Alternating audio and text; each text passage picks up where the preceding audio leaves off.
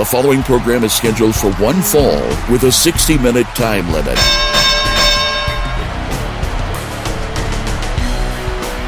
This is Take Four Wrestling with your hosts, Brian Kilby and JT Hogg. This is Take Four Wrestling, episode 13. I am Brian Kilby, and with me, as always, is the man who stands. How tall is Godzilla? About 300 feet? Depending on the uh, country and the movie. Okay, the man that stands 300 feet tall, just like his hero Godzilla. The man, the myth, the legend, JT Hogg. How's it going, JT? Pretty good. How are you doing today, Brian? Uh, not bad, not bad. Uh, just sitting here, um, dreaming about doing a call-in show someday. I think that could be fun I think if be- certain people called in. I don't. There's a lot of people that I wouldn't want to call in though. That one guy could call in. Uh, your one buddy. You mean diecast? Yeah, if Diecast called in, I could uh, uh, set up a place for him and a time, and then I could just whoop his butt all over the place if he's man enough to show up. Oh well, let's let's see. I wonder. I wonder if uh, he would do that. So I doubt it. He doesn't look like he's very uh, manly, especially since he shaved that beard. He looks like a little baby. wow, those are big words. okay, so uh, on this week's episode, we're going to talk about uh, Monday Night Raw, March thirty first, uh, two thousand eight, I believe. Uh, it was the episode after WrestleMania 24, which is the retirement of Ric Flair. Uh, but first, as always, we have to talk about our gimmick of the week. Uh, take it away. This gimmick of the week is a uh, special one to me because it was one of my favorite wrestlers growing up as a kid, which really had nothing to do with while I I uh, portray the same gimmick as he he did today. Uh, just kind of a coincidence how that worked out. But we're talking about Henry O. Godwin, uh, the hillbilly, also known as HOG, which is Hog. Of course, I'm HOGG, so I have two G's. But um, Does that make you one better? I think so. I, th- I wouldn't say that to him because he's six foot four, and he would uh, whoop the crap out of me even at age fifty two today. But um, he was uh, he was one of my favorite wrestlers. Uh, I used to wrestle as him in the backyard with my friend when we were like eleven to twelve, to around those ages, Mhm. and uh, so um, he uh, was actually trained by George South and the Italian Stallion around 1989, Really? And uh, he was known as Mean Mark Canterbury. Any rela- any relation to Mean Mark Callous? Uh, I don't think so, but uh, that probably was around that same time too, wasn't it? A little after. Well, no, that's about the same time. Yeah. Probably uh, everybody with an M name was probably Mean at one point. Yeah, probably. but yeah, he uh, formed a tag team with Dennis Knight and uh, started wrestling under the name Tex, Tex Slazenger. And um, I don't know if you remember them in WCW, but uh, they were basically uh, enhancement talent, but they made everybody look good. Uh, they used them to get tag teams over. And uh, I, I've watched the uh, shoot interviews on them, and uh, Dusty Rhodes was a real big fan of him, and he made Mark uh, wear a mask because he thought Mark was uh, too good looking to be a heel. Like he had too much of a, a good face. And uh, so they stayed there for a couple years, and then um, Mark uh, Canterbury made his debut around 1994 in the World Wrestling Federation. Uh, he was renamed uh, Henry Orpheus Godwin That's awesome. and uh, of course that was he was a hog farmer from Arkansas, and uh, he'd come to the ring with a bucket of slop, and uh, he came in actually as a heel, which is uh, surprising for a hillbilly. He was a heel. I don't remember that. Yeah, when he first debuted, he was just a big nasty heel. Uh, in fact, his first uh, three or four matches, he was always uh, scratching himself, like he was supposed to be dirty or something. and uh, he uh, would slop his opponents after the match, and then um, he was uh, as- uh, associated with the Million Dollar Corporation. What? Uh, he uh, he was with them for a little bit. Uh, he was part of the uh, big pull apart between uh, uh, LT and uh, Bam Bam Bigelow. and um, that was during when like King Kong Bundy was there, and uh, the Nikolai Volkov when he had the cents on his tights, and um, what made him finally turn face was he heard Ted DiBiase talking about how he just used them, and he wasn't a real member of the corporation because he was a dirty, dirty hillbilly, and uh, he ended up slopping uh, Ted DiBiase. And uh, this is where he had a little bit of a feud with uh, Psycho Sid. And uh, he actually got a win over Psycho Sid. Oh my God! Yeah, it was a, uh, but it wasn't televised. Unfortunately, it was at a in your house pay per view. It was uh, one of the dark matches, and um, I think he was uh, one of his best known feuds was with uh, Hunter Hearst Helmsley, and, and uh, culminated culmin, culminated in a Arkansas hog pen match uh, with Hillbilly Jim as a special guest referee. And uh, do you remember that match at all? I yeah, vaguely.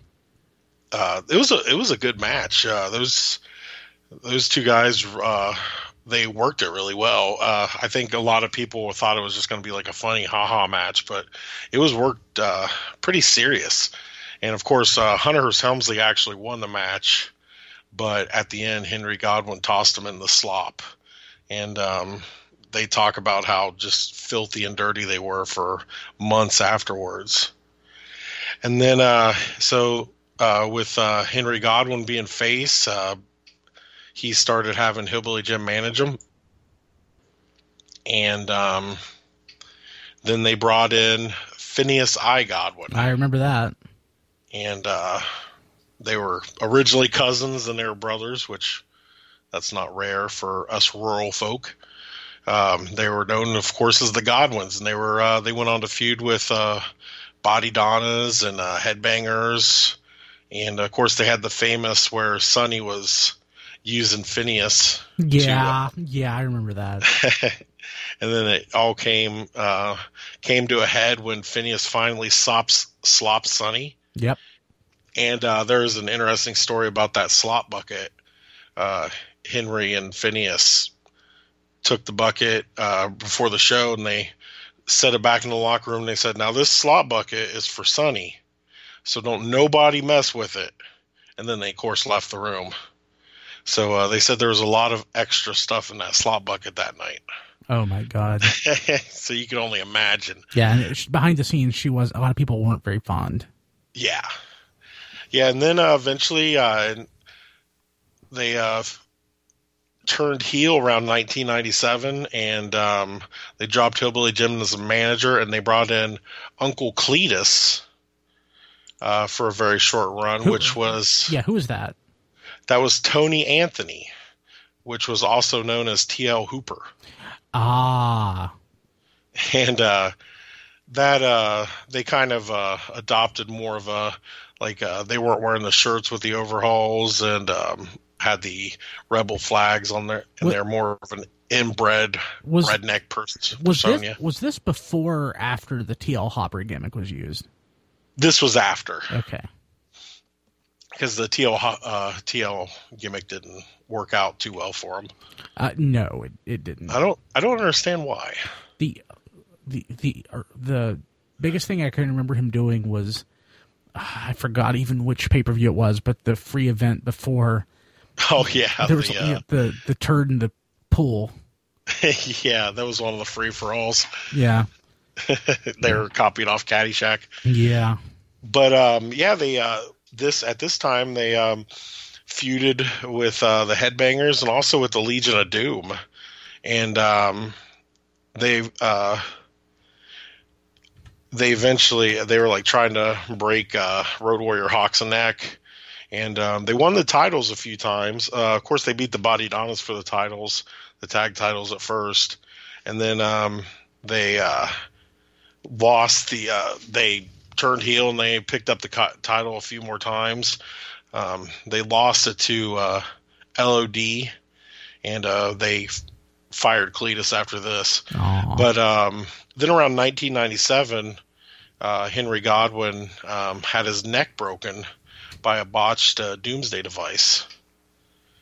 Um, That's not how I would want my neck broken. No, the yeah, the Doomsday device is a very dangerous move.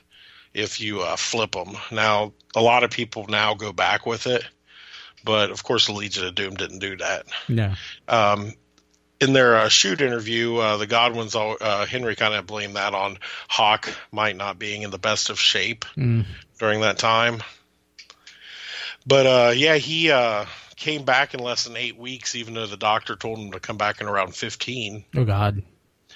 And um, he he uh, returned, in the uh, he was in the legendary Brawl for All uh, tournament where he Oh, lost God. to Bradshaw in the first round. Yeah. And uh, then they came back um, with a really cool gimmick. Uh, they kind of dropped the pig farmer gimmicks and they were going by their real names and uh, wearing suits called Southern Justice. I remember Southern Justice. they were, uh, I think they had a lot of potential. And uh, they were the bodyguard of uh, Tennessee Lee, and then uh, Jeff Jarrett uh, got him to go with him. Mhm. And um, but unfortunately, uh, Canterbury uh, hurt his ba- uh, vertebrae again, and uh, had to have uh, spinal fusion surgery, and he pretty much just kind of re- retired. Okay. Um, but um, so the uh, Southern Justice gimmick didn't even really have much of a chance to get going. But I think, I honestly, I think it would have been a pretty darn good gimmick. Uh, they were they would drop the cards down on their opponents after they beat them. Mhm. I could have seen them having some great feuds with the APA. hmm But um, um, Canterbury actually had a uh, brief little return in 2006, 2007. He was uh, wrestling down in um, Deep South Wrestling with uh, Ray Gordy, and they called him Cousin Ray, and they uh, were the Godwins again. But um, they never brought Henry back to the main roster because Gordy and uh, went on to tag with uh, Feta or Festus. Hmm if you guys if not too many people try not to remember that gimmick. But um yeah he was pretty much uh done after that. I think he still wrestles some independents. Um very rarely. I've been trying to actually get a hold of him. Uh, I'm, i've been having trouble. So if anybody knows henry godwin uh, get a hold of me because i want to tag with him it's on my bucket list Awesome. But uh, yeah, he was. Uh, he had a pretty good run. He was part of the Undertaker's crew.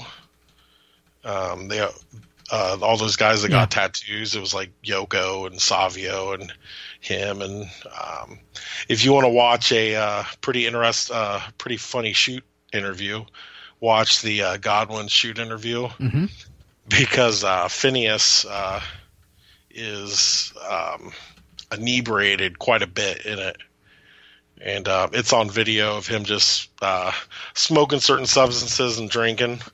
And uh, Henry Godwin uh, is trying to talk and tell stories, but Phineas keeps interrupting him. You can tell Henry's getting a little bit annoyed, but he also is laughing about it but uh, it's a it's a really good watch. Um, it's a lot. It's a very interesting time in WWE because it was right before that Attitude Era, so they were just kind of going nuts, letting letting people do things they normally wouldn't let them do.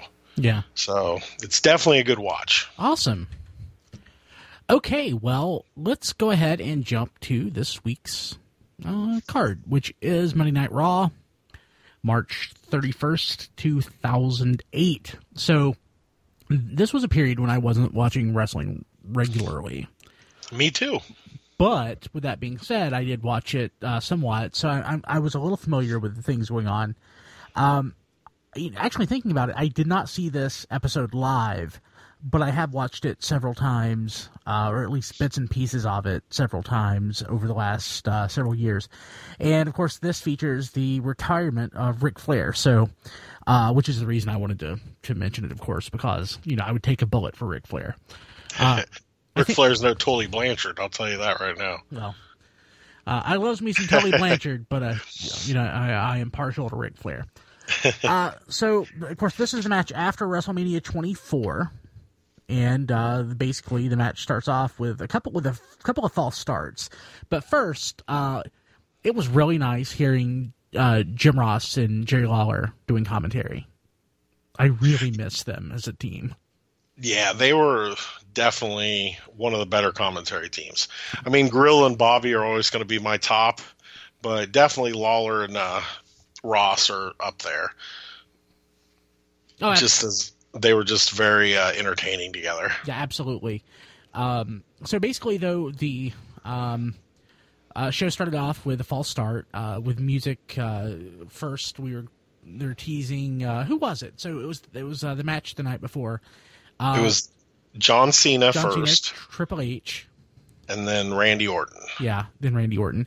Uh, so basically, you know, the thing about Triple H, I had forgotten how much I liked his music with Motorhead doing the game. Oh yeah, yeah. That's a great theme. Even if I'm not a huge fan of uh, Triple H, I I am from time to time. It, it basically is kind of like uh, if I'm in the mood for Triple H, I really like Triple H, but sometimes I, I am kind of partially not you know not for Triple H, but um, I I, I think I, I do love Motorhead, so. I think Jim Cornette uh, would probably say about Triple H is they can't miss you if you don't go away. Yeah, I think maybe if he went away for a little bit, it might be might be nice to see him come back, but just seems like he's he's dominated so much since late uh, early two thousands. Yeah, but um, I forgot how uh, baby faced uh, Orton looked with hair. He well, I mean, for goodness sakes, at this point, he probably wasn't more than twenty seven or twenty eight years old. Yeah. Uh, it's just interesting how, uh, again, how much younger some of these guys were. So basically, uh, this match actually wasn't a match. Uh, he came out and kind of promo about uh, how pretty much people had, I guess, written him off. Uh, but he was the champion, and he was. It was the age of Orton, which I, I really wish that I really wish that era of wrestling had been called the age of Orton.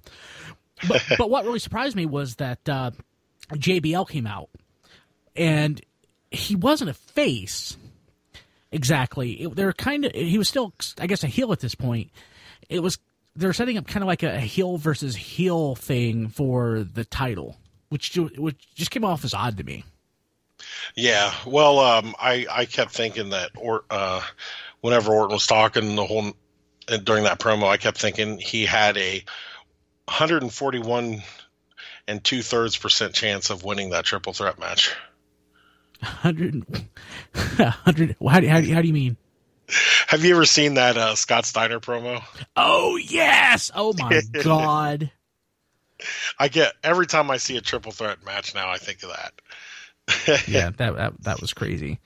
But um, I, also too, I forgot because uh, actually I haven't watched Raw for a while, and um, I I kind of forgot that like it seems like almost they haven't really been doing it as much lately from what I've heard, but I guess uh, Raw, especially during that time, was like starting off every Raw with a promo, like a twenty minute promo. Uh, I mean, that's basically what Raw's been doing for the last ten years, and uh, that's why like every like uh, bad indie show starts off with like a 20 minute promo that nobody cares about. If it's, I, I'll be completely honest, at an indie show, when people don't know who you are, they don't care about your promo.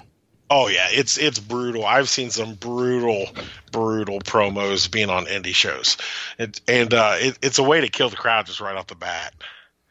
Uh, I'll give a little insight on booking. Uh, so I like to.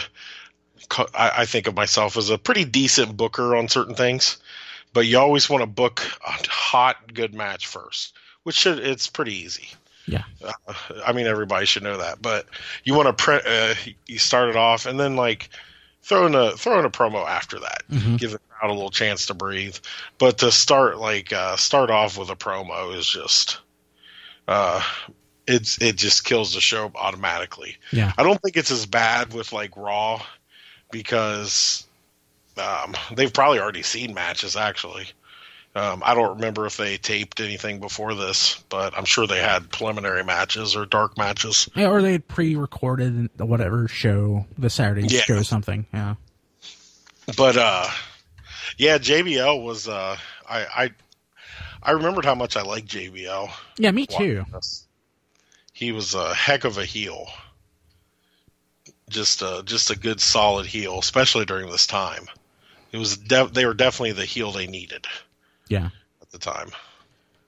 Okay, so uh, what, JBL challenged him and everything, and then he just left.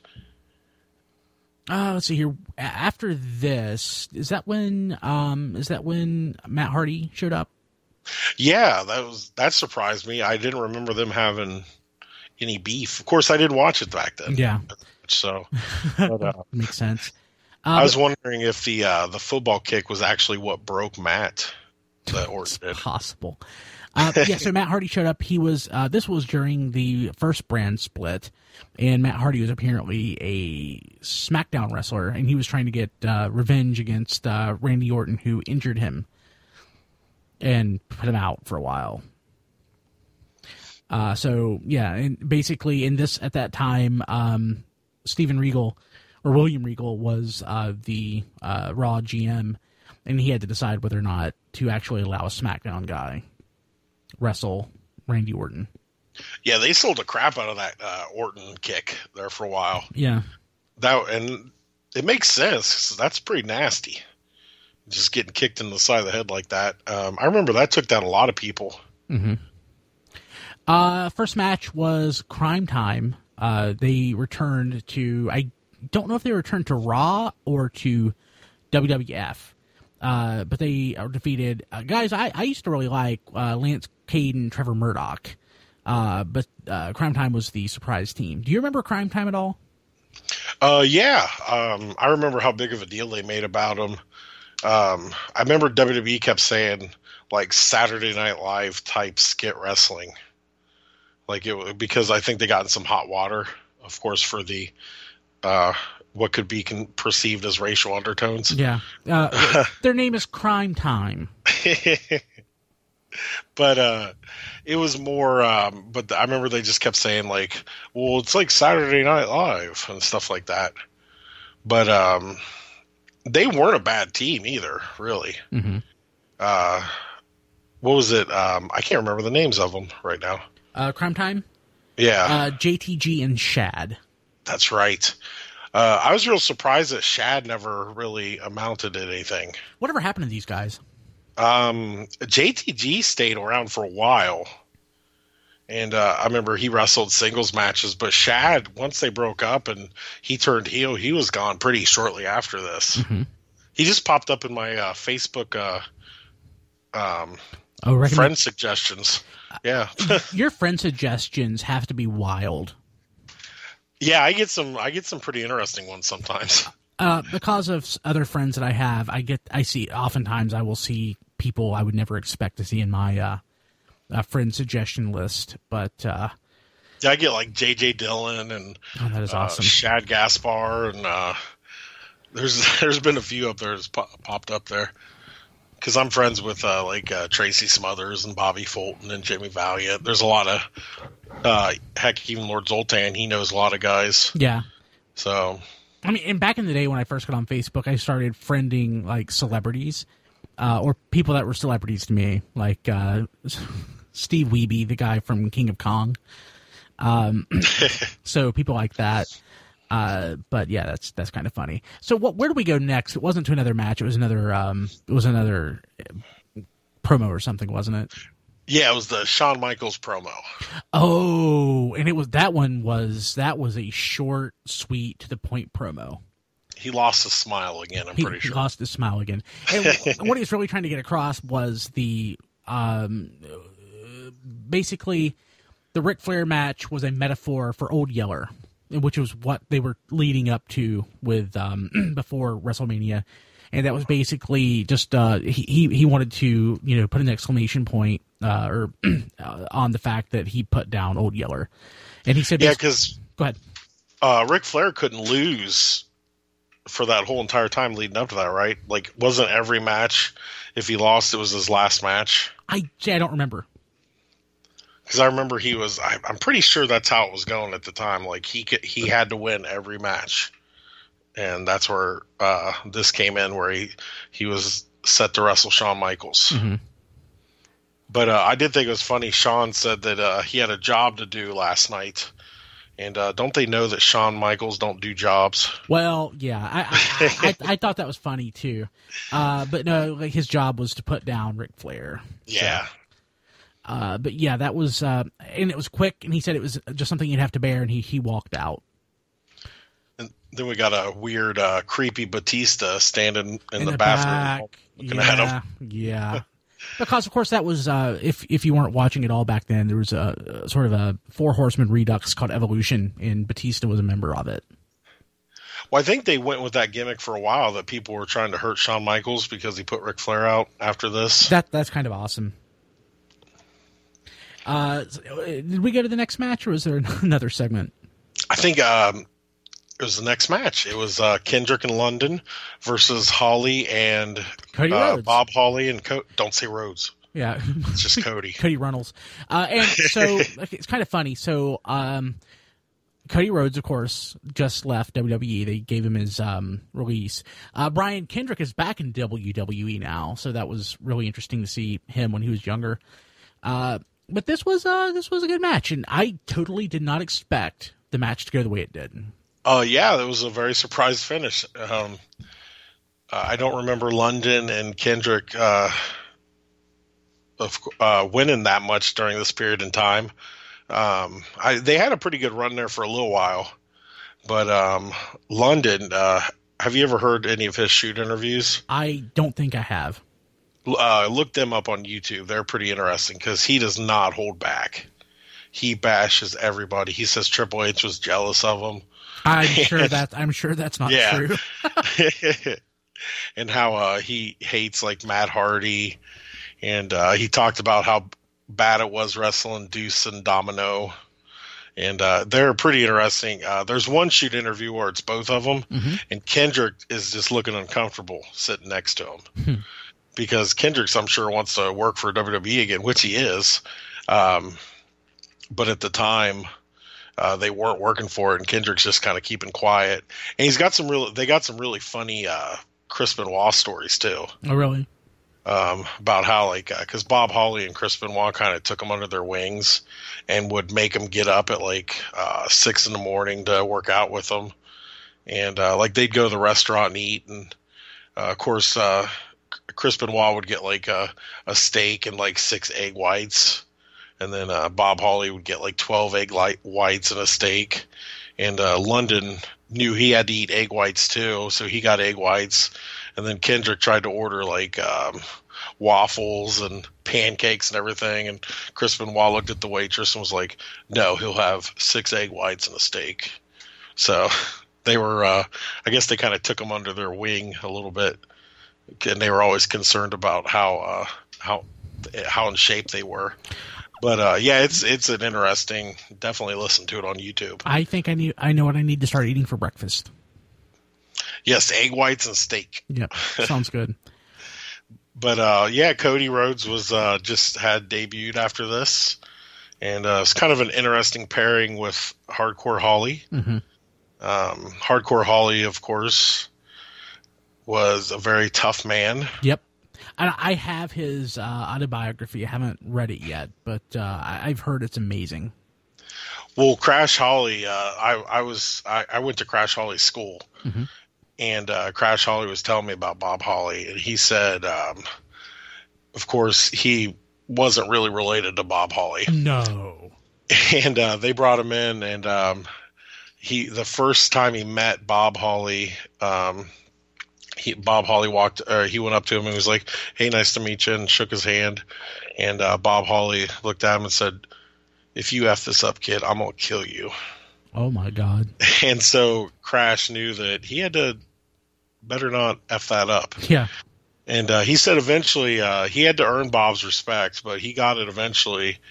And uh, Crash Holly had a lot of trouble with um, some of the guys from ECW. hmm He uh, he did like a dark match in ECW, and um, they like the Dudley boys and Taz were real mean to him.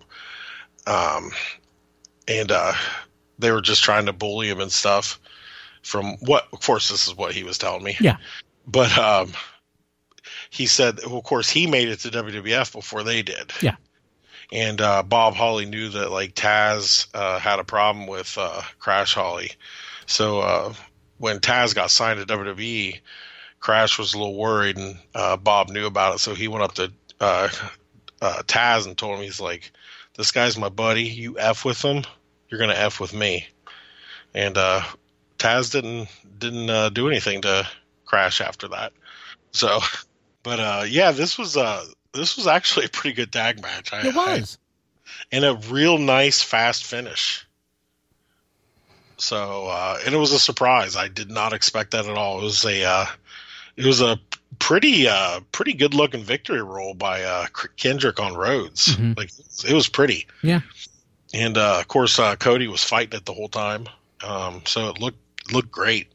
I, I I mean, obviously, I mean, he's still got a bright career ahead of him, but I, I hate that Cody Rhodes is uh, things didn't work out. I loved his Stardust gimmick. I mean, I thought he was phenomenal at it. I mean, I know he hated it, but he just owned it, and uh, that's really impressive.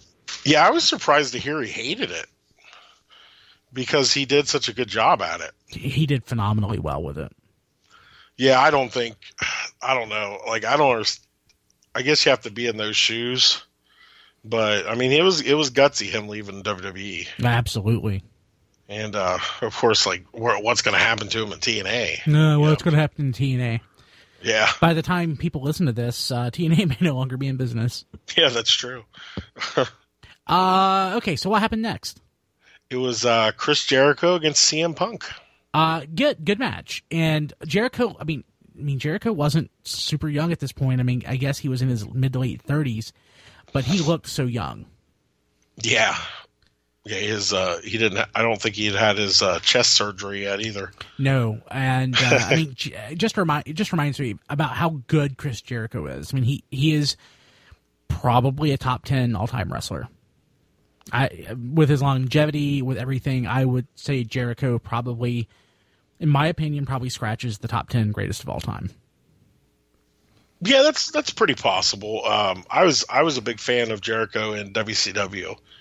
Uh, I didn't really care for him as much in WWF. Mhm.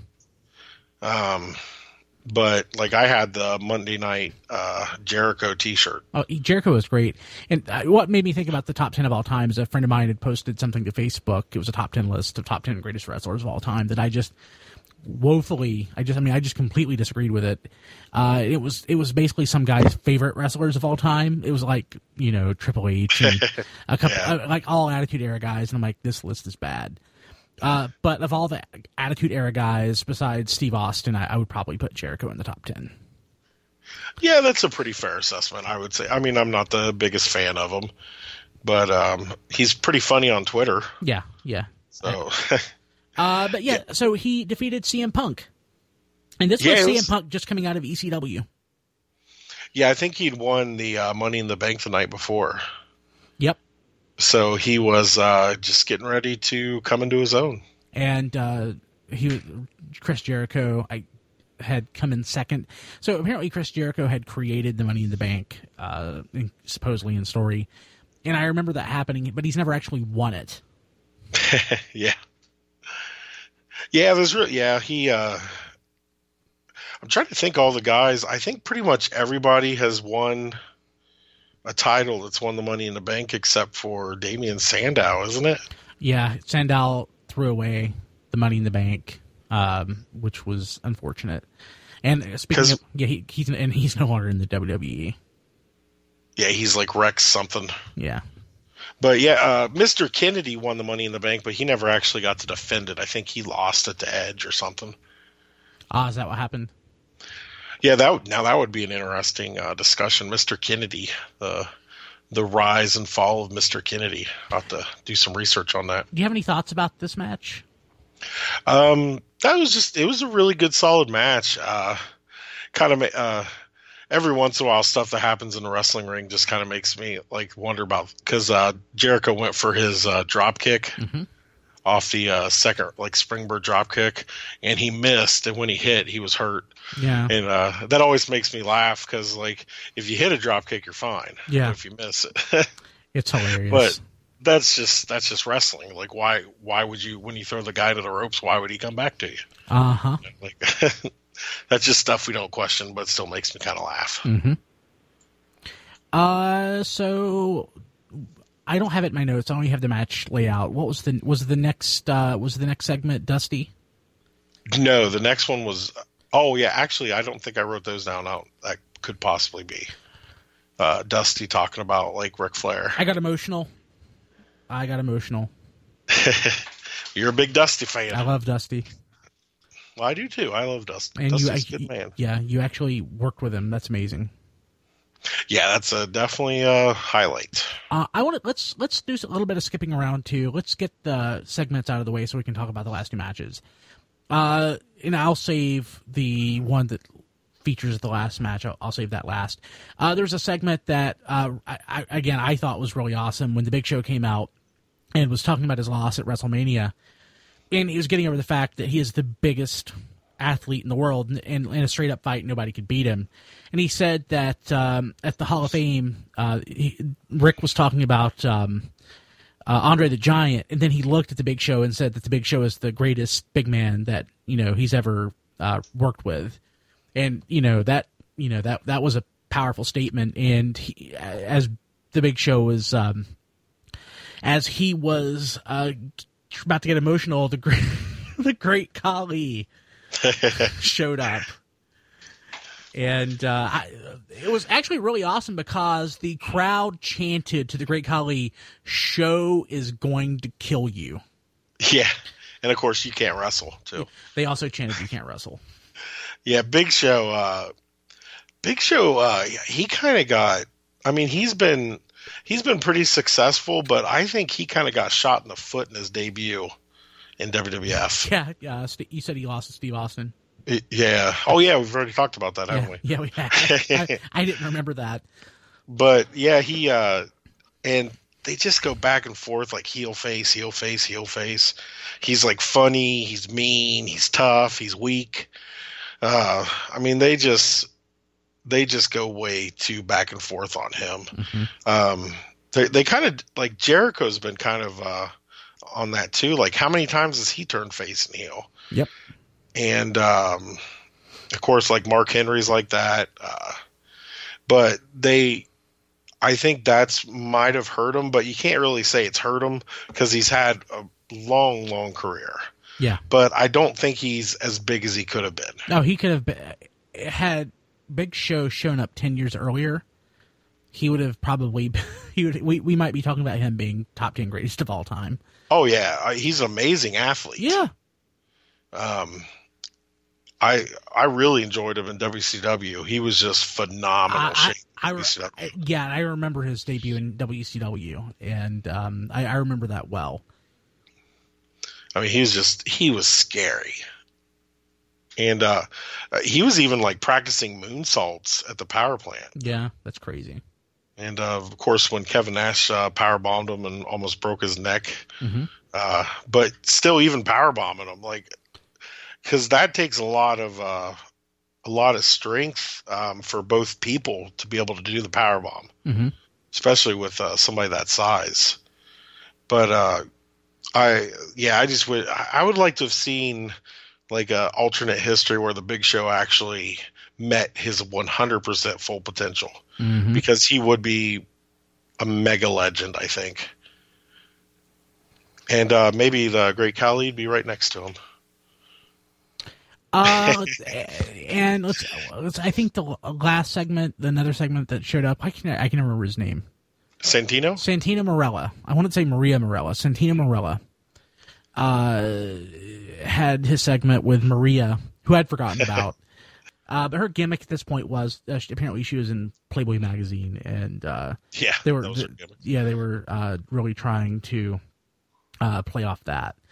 but yeah, so but Santino had a match, like a no holds barred, effectively match, intergender match set up with Maria, and Maria really wanted to get out of it. I love Santino Marella. I I I I don't I don't like comedy wrestlers so much. I uh he just struck a uh, a, a chord with me. Um actually I liked his earlier stuff the most. I think his earlier stuff was just gold. Um like uh, he kept calling uh, Snoop Dogg Snoopy the dog. Yeah, I don't, I don't, I don't, I don't do the comedy wrestler stuff so much. Just doesn't. He, he has never worked for me.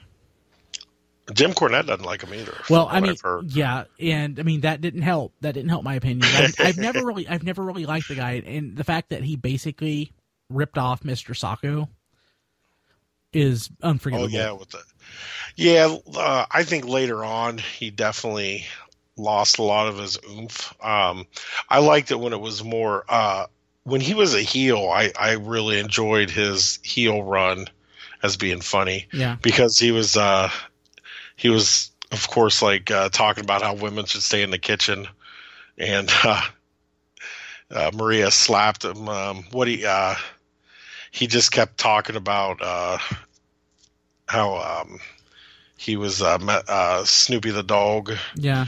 because Snoopy the dog or Snoop Dogg beat him up the uh, night before WrestleMania, which uh, he had to take. I wonder. Whenever I see Snoop Dogg trying to beat somebody up, it just it doesn't That's look real. It's real hilarious. Hilarious. but um but i did uh i had uh i did t- make a special note for aspiring wrestlers what? Which is what? never challenge a woman to a no rules match We will talk about that. because someone will come down and uh, help her Yeah, we'll we'll, we'll, we'll talk about that here in a few minutes. So, uh, but yeah i noticed maria was a horrible actor actress too. Yeah, in this. Yep. Uh, so next to last match, Randy Orton defeated uh, Matt Hardy, and uh, I don't know that they went anywhere with this after.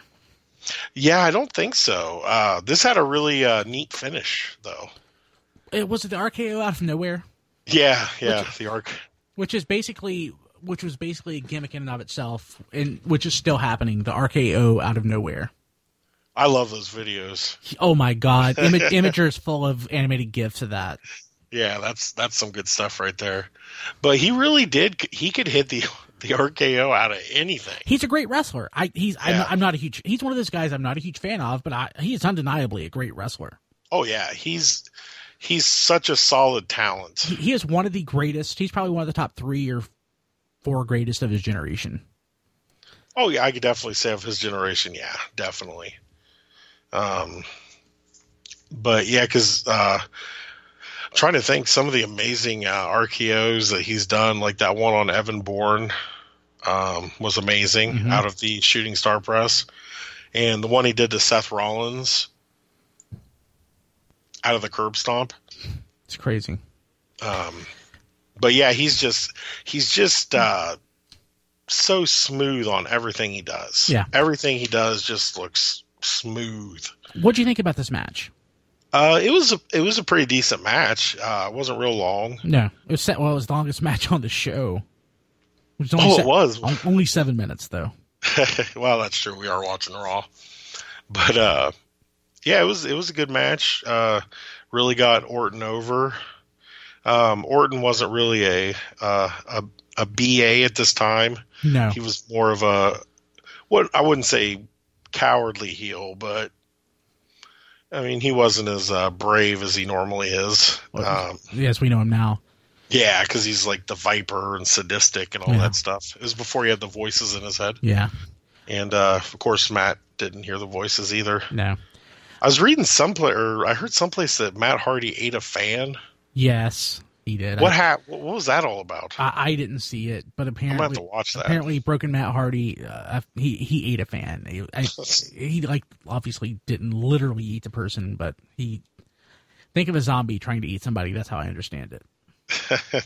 I I, I, I don't know how I feel about that because it's the the stuff is entertaining.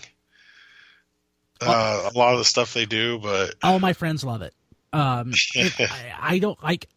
I've only watched like a couple things like Final Deletion, which I did not care for, yeah, and a couple other things. Like I haven't been watching it week to week. I would probably get into it from week to week, but just these snippets of things I, I've looked, I've seen, I doesn't do anything for me.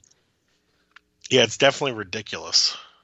Uh, but yeah, so uh, last match, um, Maria against Santino, and uh, Jerry Lawler wanted to come in and uh, defend Maria because it was a no holds barred, barred match, but apparently, uh, in story, um, uh, Steven William Regal had uh, stipulated that the King couldn't help. Uh, so I will be completely honest with you. I really enjoyed this. Uh, basically, all of the divas came out yeah, and uh, basically held down through around Santino, uh, and Maria was able to uh, yeah, I mean, she she pinned him one, two, three, and uh, with the help of all the divas, and it was as as not a great idea, but it was incredible. I, in my mind, it was incredibly well executed. Uh, it was basically girl girl power, and uh, basically they all come came together to defeat Santino. And I guess it was the blow off. I guess that was pretty much, uh, or at least in, in, my understanding, that was the intent here was just to to, to put an end, put an end to that. So, well, yeah, Santino. Uh, he earlier in the the promo earlier, he he said that like uh, WWE divas don't even belong in the ring. Yep. And uh, it was kind of cool how they all just like came down. It was just immediate too. It wasn't like they didn't wait for a run in nope. or anything. They just came down. The match lasted uh, less than a minute.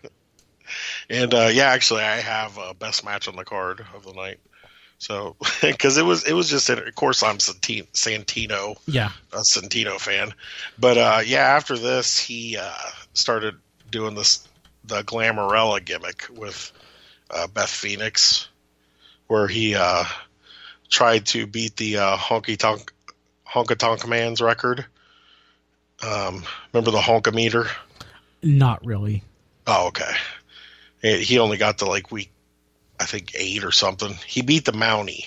He uh, they actually made a reference to that, and uh, this is where he was. Uh, he was also coming out in the microphone and said he had he had just spoke to Jack Tunney. Oh, that's awesome. of course, Jack Tunney was Jack dead at Tunney. that point, right? Yeah, he had been dead for like five or six years. That's that is hilarious. I got I got to admit that's great. Uh, Jerry Lawler's like Jack Tunney, he's dead. but uh, yeah, I think yeah after that, and then uh, once he turned face after that, it kind of I think he lost his oomph to me. Yeah. Uh, so that brings us to the real main event, which is the retirement ceremony of Ric Flair and Ric came out, gave a nice little heartfelt speech. It was short. Um, Triple H, uh, his music plays, and I, I guess maybe you're meant to think for a second that there's going to be a swerve, but uh, Triple H basically comes out and says that uh, it's not going to be that simple, and uh, that there's some people who wanted to, you know, see him off and it was the uh, original Horseman. Actually, not the original Horseman, I guess, because uh, because uh, Ole wasn't. Ole, there. yeah, Ole ain't gonna be there. Nope, Ole is. Ole would never, never show up. Uh, but yeah, it was uh, Tully Arn, uh, Barry Windham, uh, JJ was there. Uh, I think that was the best four horsemen in my opinion. Yeah, it was. Uh, they showed up, and then basically everybody started showing up. Uh, Ashley, uh, she was at WrestleMania, uh, Charlotte, and um, it just it's just interesting seeing her. Reid, of course, who passed away a few years ago. Uh, it was interesting to see the Flair family and, and Flair's ex-wife, of course. Uh, but, but tons and tons of people came out, and I will admit I got totally emotional. I get emotional every time I watch this. Well, the Horsemen, uh, it was really cool to see the Horsemen and then um, Harley Race came out. Uh, I think he was wheelchair bound by this point, but he walked down. He walked out. He had help. Yeah, and he had an odd theme. Yeah. I, uh, speaking of top ten wrestlers of all time, he's a top ten wrestler, no doubt. There you go. And then um, Greg the Hammer Valentine, mm-hmm. which I swear Greg the Hammer does not age. No, no, he doesn't. But uh, Greg and Ric uh, were friends. They were traveling partners. Uh, they they they definitely have a history together. Some people may not connect the two so much, but they definitely were are, are very tight. Yeah, they were NWA Tag Team Champions pretty early on. Yeah.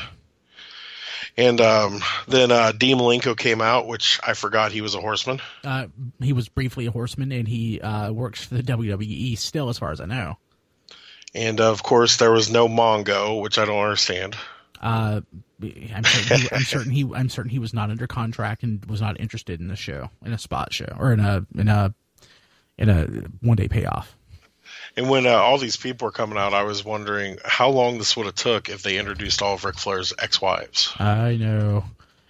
we, would, we, would, we would still be going if it included all of his one night stands. Yeah, um, I was watching this and I just kept help. I just couldn't help but think like this.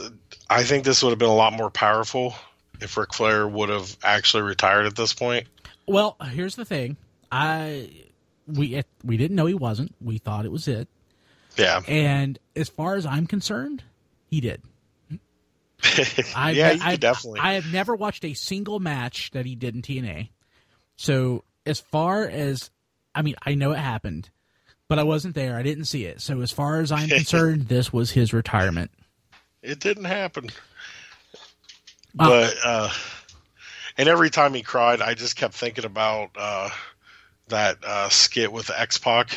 Yeah, Remember when X Pac was like putting the water bottle on him? yeah, And uh, who's it? Somebody was talking about it in a shoot interview, like Ric Flair had a talent of just crying yeah.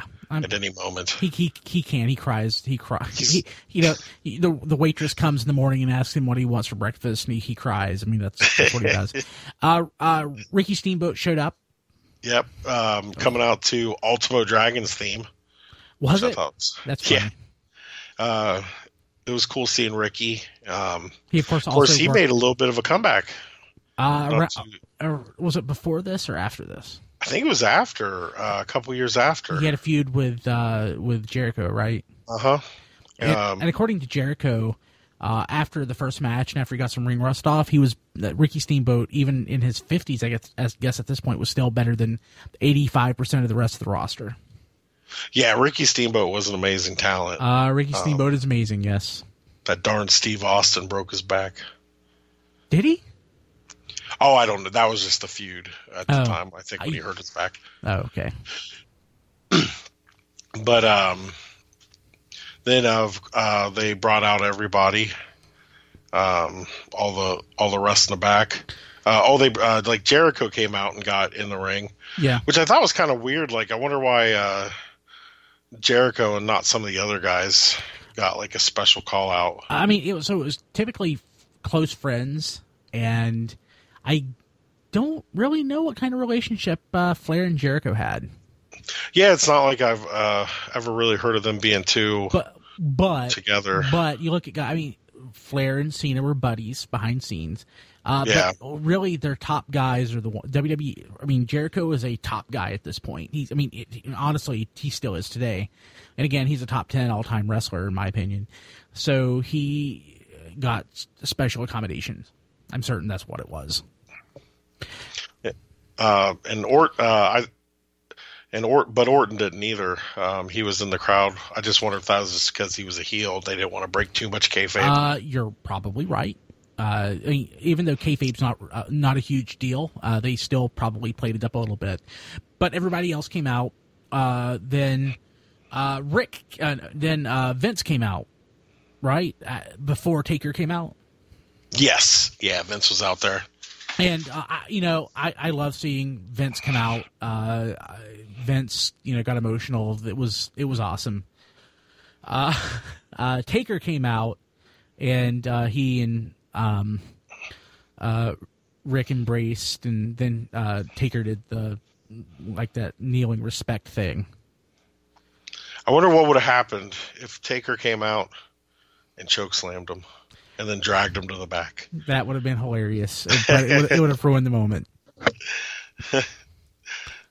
I think they needed to drag Ric Flair away from the ring, though. Uh, yeah, Definitely. But uh, but this, you know, I mean, as far as I'm concerned, Ric Flair is the greatest of all time. Uh, if somebody disagreed with that, it would it would, it would take a lot of. Uh, I, I don't think anybody could convince me otherwise of, of that. So, uh, and of course, you know, I, I don't know. I just I, I love Ric Flair. I, he's my favorite of all time, and uh, uh, I seriously get emotional every time I see this or that WrestleMania match, or and especially the end when uh, Shawn says, "It's like I love you, I'm sorry," and then gives him the super kick. Uh, Yeah. that's powerful. Yeah, I've always been more of a Hogan man, so. Um, I'm sorry. well, I was a, I was a WWF baby. I was so- too. I was too. Uh, but I mean, this is really something that that developed over the last twenty years. Uh, but yeah, so uh, it was super powerful. I loved it, and overall with the show, I can't help but think it. The show was a hundred times better than the last Raw show we watched from the Attitude Era. Oh yeah, definitely. Um, and this was this was not not as down a period as it is now for the WWE, but this is not considered a, a high watermark. People, for whatever reason, I'm gonna I'm gonna uh, uh, bash the Attitude Era again, but people consider the Attitude Era like a high point, and it's garbage. Uh, and this is so much better, and uh, I really thoroughly in, enjoyed it. So. Oh, I, I will definitely agree with you on that. This was definitely a better episode of Raw than the Attitude Era. Yeah, I feel like I feel like there were more than five matches, but there were only five matches. Yeah, you got your money's worth. Uh, you got some good matches. Um, got some pretty decent promos. You know, it was a well structured show. It wasn't all over the place. Yeah. Like uh, the Attitude Era was. Yeah. Uh, so for next week, would you? This is something I've actually watched recently. Well, recently lacking the last three years because it was a period when I was watching wrestling again. Uh, I'd like to uh, talk about SummerSlam 2013. Oh, that sounds that sounds good. I, I don't believe that I've watched that one. What's the uh, matches on that? Uh, so one of the reasons, like if you you listen to the people on it, it it it sounds like it almost sounds like a pay per view that could have aired this year. Uh, Bray Wyatt's on it. It tells you how recently it is. Cody Rhodes, uh, oh, okay. Damien Sandow, Brock Lesnar, Dolph Ziggler, uh, Daniel Bryan, Randy Orton, John Cena. Um, it's a good show, and uh, it, it's definitely it's definitely uh, worth watching. Um, I think that uh, it's it's a longer show, of course, because it's a, one of their you know major pay per views, but it, it's definitely worth watching. That sounds good. I will definitely watch that. Um, I want to get uh we need to get a WCW pay per view in there too. Let's watch it. Let's, let's watch a Souled Out or something at some point. I was thinking about maybe Greed. Remember that? Did I, you ever have you ever watched Greed? I don't. I don't remember that one now. That's the very last one. Uh, how about uh, we do that one the week after next? Don't let me forget next week. Okay, that'll work. Okay, so JT, how do people get a hold of you? You can get a hold of me at um, www.tfradio.net slash H O G G. Perfect. Say the second G with a smile. That's all lowercase, but that takes you to your Facebook fan page. Yep. And you can also follow me on Twitter at, at JT Hogg.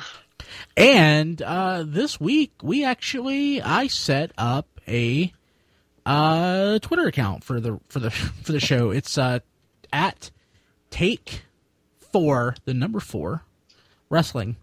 I'm looking at it right now. We have three tweets and only four followers. So uh, go ahead and you know. I don't even think I've followed it yet. I just got home a little while I, ago. I literally just set this up today.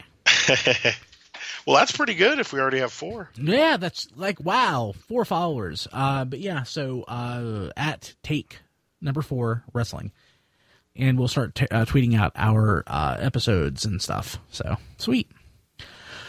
Well, you can follow me at bkilby, B K I L B Y, and of course you can find me at TF Radio as well, and at tfradio.net. Uh, it's home of Radio Free Cybertron, the original and best Transformers podcast. We just celebrated our 17th anniversary this week. I am old. And of course, if you like the show, or even if you don't like the show, um, subscribe to us on iTunes. Just search for Take Four Wrestling. Uh, it would help us out a lot, and it would help other people uh, find the show, uh, subscribe, and leave us a review. That would be fantastic. Hashtag, hashtag Take Four for Take Four. Yes, I love it. I love it. And of course, if you're buying anything, um, Christmas is coming up, the holidays. Uh, if you use Amazon, why don't you use our Amazon link at tfradio.net slash Amazon, or go to tfradio.net and click on any of the Amazon links. Uh, it doesn't cost you a cent more of anything you buy, but a little bit comes our way because Amazon loves us and uh, it helps us pay for the show. You can get those new uh, WWE zombie figures. Oh yes, yes you can. Which that's going to be awkward if any of those people die. I mean, they will eventually.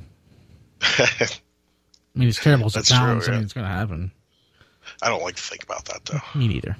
Uh, but I do like thinking about Amazon, tfradio.net slash Amazon. So uh, next week, again, uh, watch SummerSlam 2013. It's a great show, and uh, it's definitely worth a watch if you haven't watched it before.